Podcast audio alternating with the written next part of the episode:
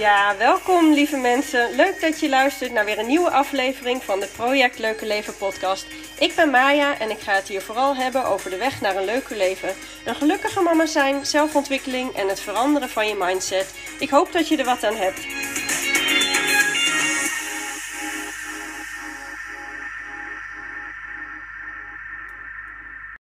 Goedemorgen. Ehm, bij mij is het goedemorgen in ieder geval. Uh, het is fantastisch mooi weer en het is nog vroeg en ik heb er zin in. Wat boffen we mensen met deze mooie dagen, of niet dan? Echt heerlijk. Um, ik ga echt elke dag naar buiten. Lekker naar buiten, de natuur zien verkleuren. Ik hou ervan. Het is echt zo ontzettend mooi. Ik, ik kan echt bijna niet geloven, maar het is echt zo. Een paar jaar geleden had ik een bloedhekel aan de herfst. Um, nou goed, Oké, ik heb deze keer een belangrijk onderwerp: uh, het geloof in jezelf hebben. En het ook vooral heel diep voelen. Wat best een lastig thema is, vind ik. Dit is een thema waar ik keihard aan uh, werk, waar ik mee aan de slag ben. En wat ik ook soms nog echt wel heel erg moeilijk vind. Ik uh, noemde het al een paar keer. Ik ben op dit moment aan het deep diven in de Law of Attraction. Ik volg een cursus en ik lees echt helemaal suf. En ik luister zelf ook uh, podcasts om, ja, om mijn mind helemaal uh, daarin te krijgen. En geloven en vertrouwen in jezelf is een heel belangrijk thema daarin. Als je zelf niet gelooft, dan gaat het ook niet gebeuren. Punt. uh, waar je je focust, waar je je op focust, ik moet goed zeggen, waar je je op focust, is wat groeit en al. Dus dat geloof ik heel erg. Dus als je ergens in je systeem bijvoorbeeld hebt zitten dat je het niet gelooft wat je wil, of dat je het niet voor je ziet, of dat je het vertrouwen er niet in hebt dat iets kan, dan ga je meer krijgen van wat je niet wil. En het mooie is ook, hoe beter je hierin wordt, hoe meer het voor je gaat doen. Want je gaat gewoon steeds beter voelen. En je leert je focus verleggen. En uh, daardoor ga je dus vanzelf meer fijne dingen aantrekken. En I love that. Echt. Ik, ik, ik hou daar zo ontzettend van. En het zorgt ervoor, bij mij in ieder geval, ik merk dat mijn basisemotie. Um, ja, ik merk dat mijn basisemotie echt veel beter aan het worden is.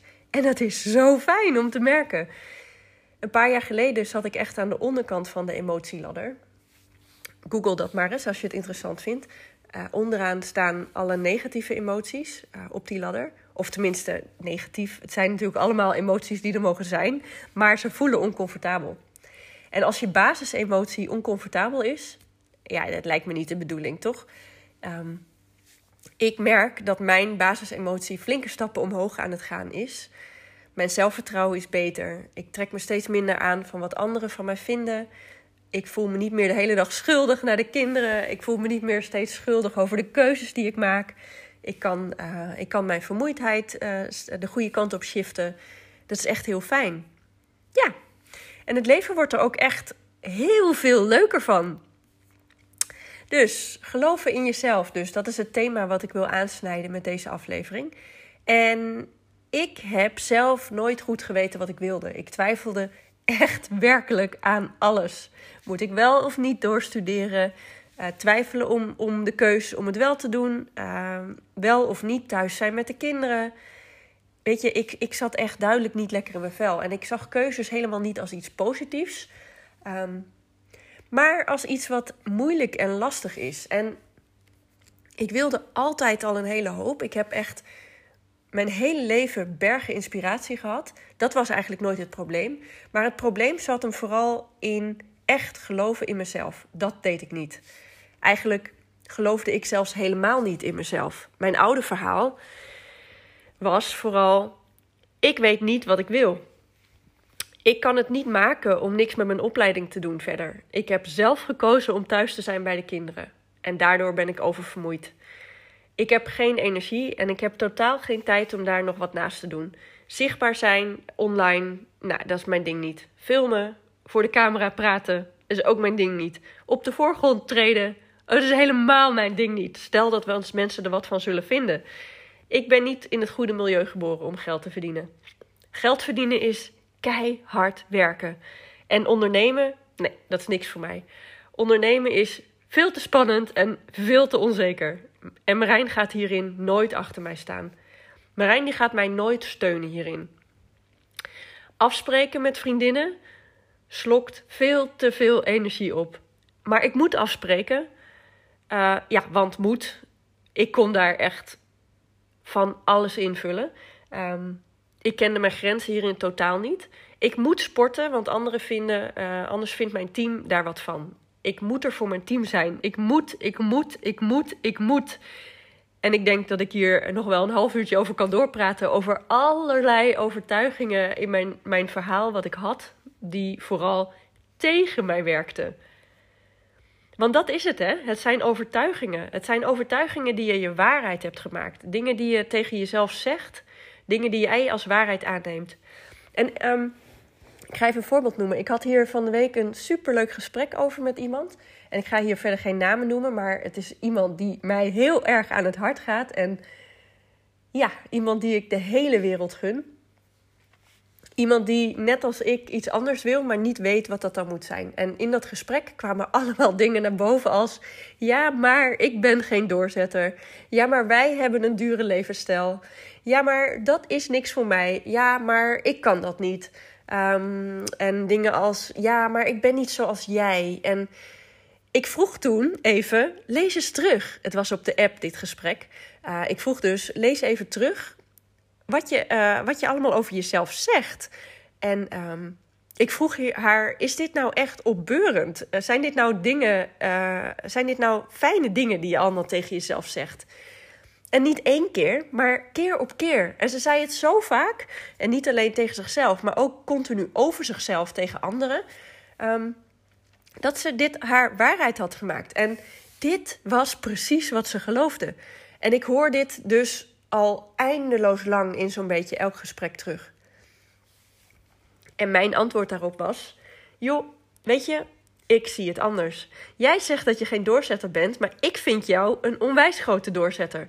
Je werkt keihard voor je kinderen om ze te geven en te ondersteunen waar ze dat nodig hebben. En je vecht voor je relatie.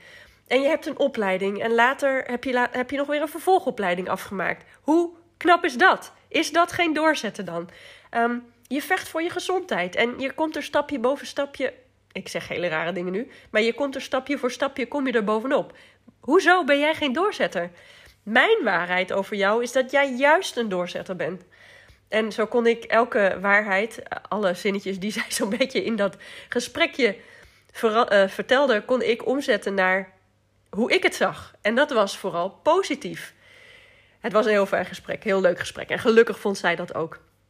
Maar weet je wat het pijnlijke is? We doen dit allemaal. En we blijven dit ook doen. Die moet je er vooral heel erg bewust van zijn. Maar we doen dit allemaal. We hebben allemaal dingen in ons hoofd die we onszelf vertellen. En die helpen ons niet per se in wat we willen bereiken. Of in de doelen en de dromen die we hebben. We geloven dingen die we onze waarheid hebben gemaakt. En het is een waarheid. Het is jouw waarheid. Het is niet de waarheid. Ik, uh, um, een tijdje geleden was in een tv-programma, een relatieprogramma, lieten ze een koppel een heel waardevol testje zien, uh, doen. En ik vind dit in ieder geval een hele mooie illustratie van wat ik net zei, maar ook van hoe jouw waarheid niet de waarheid hoeft te zijn. Uh, en dat, dat testje was: er ging een man aan een tafeltje zitten en de therapeut ging aan de andere kant, recht tegenover zitten. En de therapeut legde een cijfer voor die man neer en vroeg: Wat is dat? En die man die zei: Dat is een 9. Waarop die therapeut zei: Oh ja? Ik zie een 6. Mooi toch? Het is maar net vanaf welke kant je kijkt. We geven iets een betekenis, maar vanaf een andere kant of vanuit een ander standpunt kan iets een hele andere betekenis hebben. Um, en dat gebeurt continu in je hoofd. Een paar jaar geleden bijvoorbeeld, uh, ik ga wat persoonlijke dingetjes noemen, wilde ik dolgraag een boek schrijven. Ik, ik zou dat nog steeds wel willen. Het lijkt me echt fantastisch. Maar op dit moment heb ik andere prioriteiten. Maar het lijkt me onwijs tof om ooit een boek van mij in de winkel te zien liggen. En destijds vond ik dat een ver van mijn bedshow. Maar ik had het in mijn hoofd gehaald dat ik dat ging doen. En um, ik ben gaan schrijven en ik dacht, ik probeer het gewoon. Ik, en ik was niet per se overtuigd dat het ging lukken of zo. Maar ik begon fanatiek met schrijven aan mijn thriller. En avond na avond, echt uren, zat ik te werken. En er kwam helemaal niet zo heel veel op papier. Als ik er nu op terugkijk, was ik veel te perfectionistisch. En ik was helemaal niet bezig met het verhaal. Wel de grote lijnen, maar ik was vooral bezig met zinsopbouw en details en zo.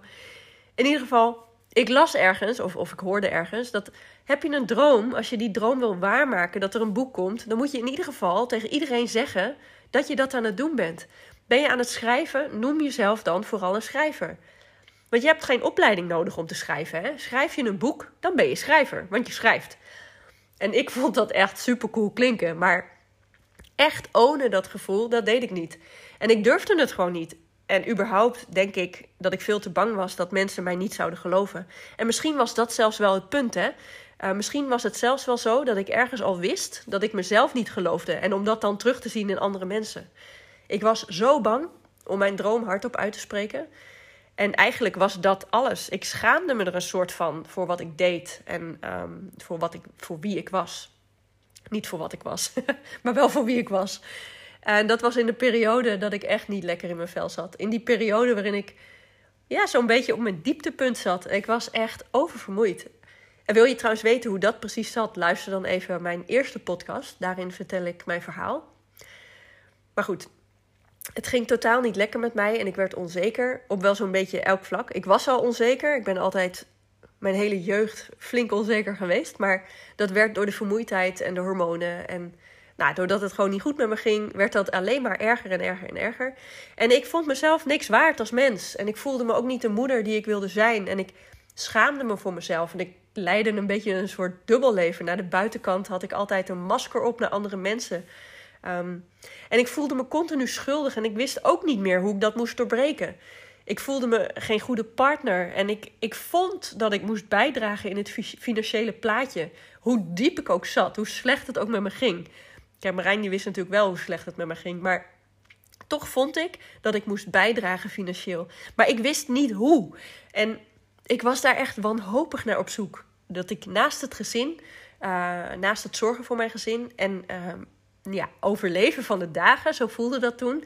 Um, naar iets waarmee ik toch in ieder geval een beetje centjes op de plank kon krijgen, zodat Marijn dat niet allemaal alleen hoefde te doen. Dus dat boek moest er komen. En tegelijkertijd vond ik ook nog dat ik moest doorbreken met mijn blog, Mama Mai. Dat ging dus niet. Surprise, dat ging niet. Ik zat zo'n beetje in elk gebied van mijn leven in een gevoel van tekort. Um, ik moest van alles van, van, uh, van alles van mezelf en maar wel vanuit het denken in tekort. En ik keek naar anderen en ik vroeg me dingen af als: waarom lukt het hun wel en waarom lukt het mij niet? Ik doe toch zo mijn best en waarom lukt het niet? Ik heb gewoon te weinig tijd en ik slaap te weinig en mijn gezin vreet mijn energie op. En ondertussen voelde ik me dus ook niet gesteund door Marijn, mijn man. En ik vond ook, ook echt, ik vond echt dat hij niet genoeg achter mij stond in mijn droom om een boek uit te brengen. En in al mijn andere dromen die ik daarvoor had.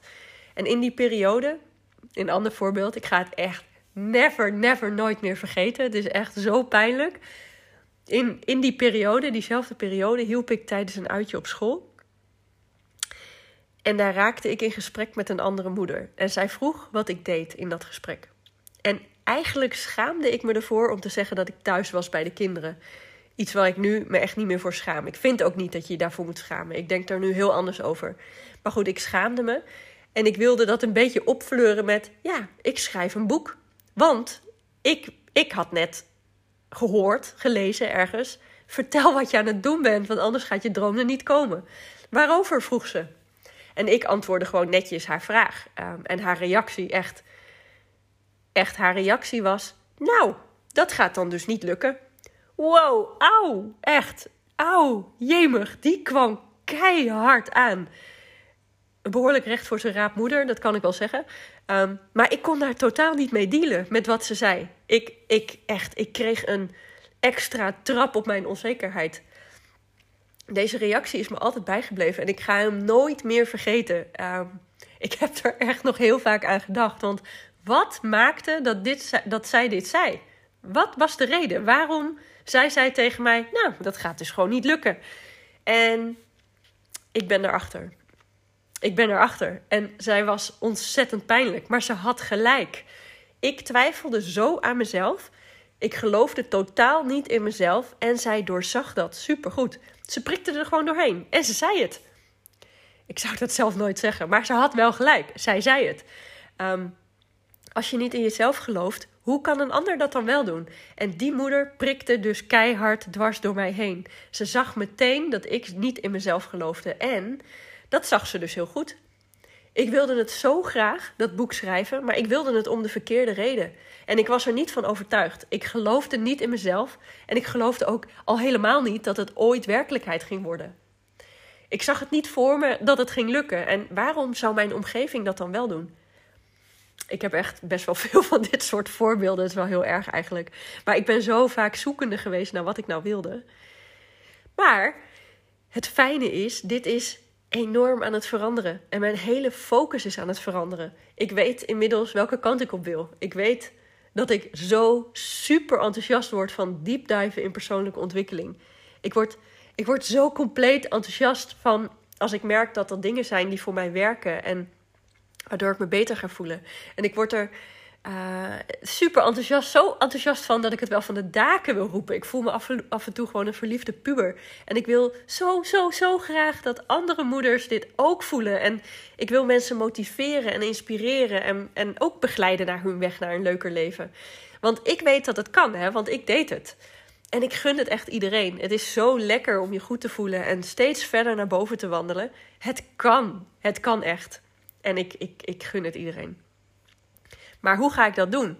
Daarin ben ik nog wat zoekende. Uh, ik weet nog niet precies wat ik wil. Ik weet welke kant ik op wil, maar het is nog niet concreet. En, en dat gevoel, op dit moment kan ik dat volledig accepteren. Ik heb er het volste vertrouwen in dat, dat, uh, dat ik binnenkort wel concreet heb wat ik wil. Ik heb er dus geen vervelend gevoel over nu dat ik niet precies weet welke weg ik moet lopen. En de stappen die ik zet op dit moment, die kleine stappen en af en toe grote stappen, super enge stappen, uit mijn comfortzone stappen. Maar die zijn zo gaaf. En ik weet alleen, deze weg wil ik blijven volgen. En ik heb er heel veel vertrouwen in dat ik mijn doelen en mijn plannen vanzelf helder en concreet worden. En ik weet nog dat ik tegen Marijn zei: Ik weet wat ik ga doen. Ik ga een e-book schrijven. Dat was in de zomervakantie, was dat. Zo en zo gaat het eruit zien. Dit moet het worden. En ik ging aan de slag. Ik begon gewoon. En ik was er zo van overtuigd dat het ging lukken. En weet je wat er gebeurde? Bizar, vond ik.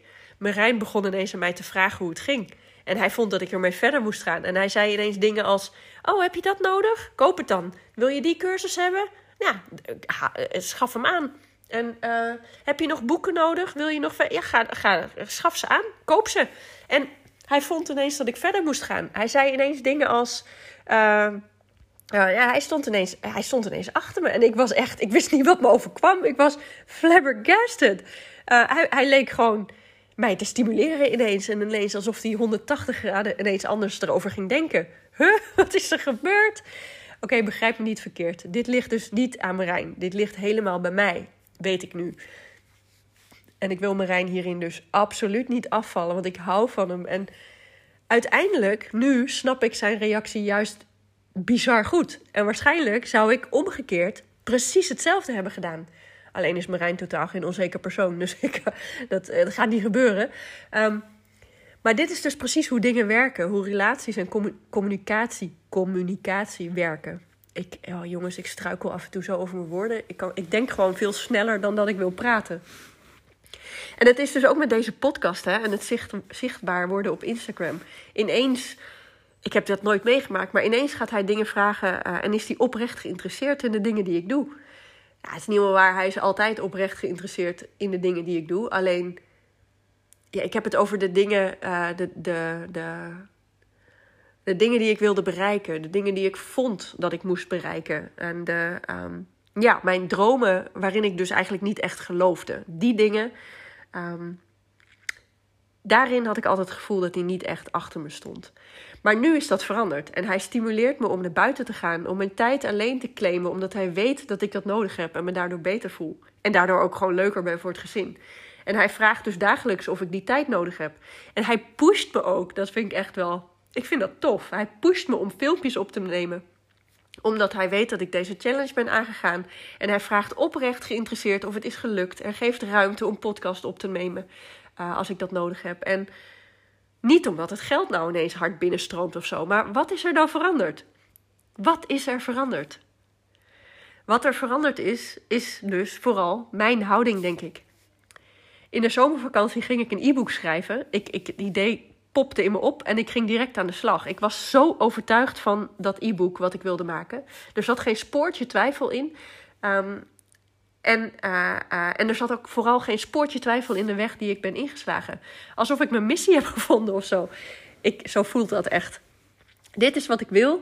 Uh, dit is wat ik ga doen. En ik, ik draag dat blijkbaar over op Marijn. En hij heeft en hij had geen enkele reden dus om aan mij te twijfelen. Want die ruimte liet ik hem gewoon niet. Ik was ervan overtuigd en ik werkte zo keihard. En bovendien is ook wel leuk om te melden. Ik, ik liet mijn plan destijds, eh, een paar maanden geleden, lezen aan een psycholoog. En die werd er zo enthousiast over. En ik deelde ook met haar mijn twijfels. Hè, van wie ben ik en waarom zouden mensen dit van mij gaan aannemen? Maar zij beredeneerde juist van de andere kant. Uh, zij deed precies wat ik hierboven beschreef. Zij merkte juist dat heel veel moeders vastlopen. Zij kwam dat vaak tegen in haar praktijk uh, en in haar omgeving. Maar dat de stap om naar een psycholoog te gaan veel te groot is vaak. Er zit toch een soort van taboe op. En dat het juist enorm kan helpen om een ervaringsdeskundige te vinden. En zij was zo enthousiast nadat ik het haar liet lezen, dat ze eerst al zei: Ja, joh, dit is, dit is zo waar allemaal wat hier staat. En ik ga dit ook gebruiken in mijn sessies. En ik ga mensen naar je doorverwijzen. Dat is echt een super groot compliment, toch? Als je dat van een psycholoog krijgt. Dat sterkte mij echt enorm. En daardoor ging ik alleen maar harder werken om het af te krijgen. En nu staat het dus gewoon al drie maanden online. Het staat al drie maanden online. En ik heb al meer dan 35 mensen mogen helpen. En ik vind dat zo onwijs gaaf dat zij gewoon, zij stond achter mij en Marijn staat achter mij. En ja, ik, oh, het voelt goed. En sindsdien ben ik dus steeds meer in mezelf gaan geloven. En dat zie ik blijkbaar terug in anderen. Dus de mensen om je heen zijn spiegels. Als je ervoor open staat, zie je in de reactie of het gedrag van anderen um, precies waar jouw zwakke plek zit, waar je nog wat te doen hebt, waar je nog wat kan leren of, of helen. Uh, het klinkt een beetje zweverig. Maar goed, um, of waar je, waar je nog aandacht en energie naartoe moet laten gaan. Voor mij was het een heel belangrijke les. Marijn staat wel achter mij, maar hij kon dat pas in sommige dingen op het moment dat ik achter mezelf stond. En dat geldt voor iedereen. Als jij achter jezelf staat, dan straal je dat uit. En wil je dat mensen in jou geloven, geloof dan in jezelf. Geloof heel diep in jezelf. Sta volledig achter wat je doet. Stop je passie en je energie erin. En je gaat het van je omgeving terugkrijgen. Dat is echt wat ik geloof. Lieve mensen, dit was wat ik wilde delen vandaag. En uh, ik ben heel benieuwd of je er voor jezelf iets moois uitgepikt hebt. En ik vind het super leuk om terug te zien wie mijn podcast luistert. Uh, vind je het leuk om te delen? Dat hoeft natuurlijk niet. Maar vind je het leuk? Maak dan een screenshot met je telefoon. En vergeet me niet te taggen, dan zie ik je langskomen. Um, en vergeet ook vooral niet om lekker naar buiten te gaan, want het zonnetje schijnt en het is zo mooi buiten. Ik hou van de herfst en ik hoop jij ook. Ik wens je een heerlijke, positieve, fijne dag en tot snel. Doei! En we zijn alweer aangekomen bij het eind. Ik hoop dat je er wat aan hebt gehad of dat je er wat in herkent. Superleuk om dat van je terug te horen. Ik hoop je snel weer te zien. Doei doei!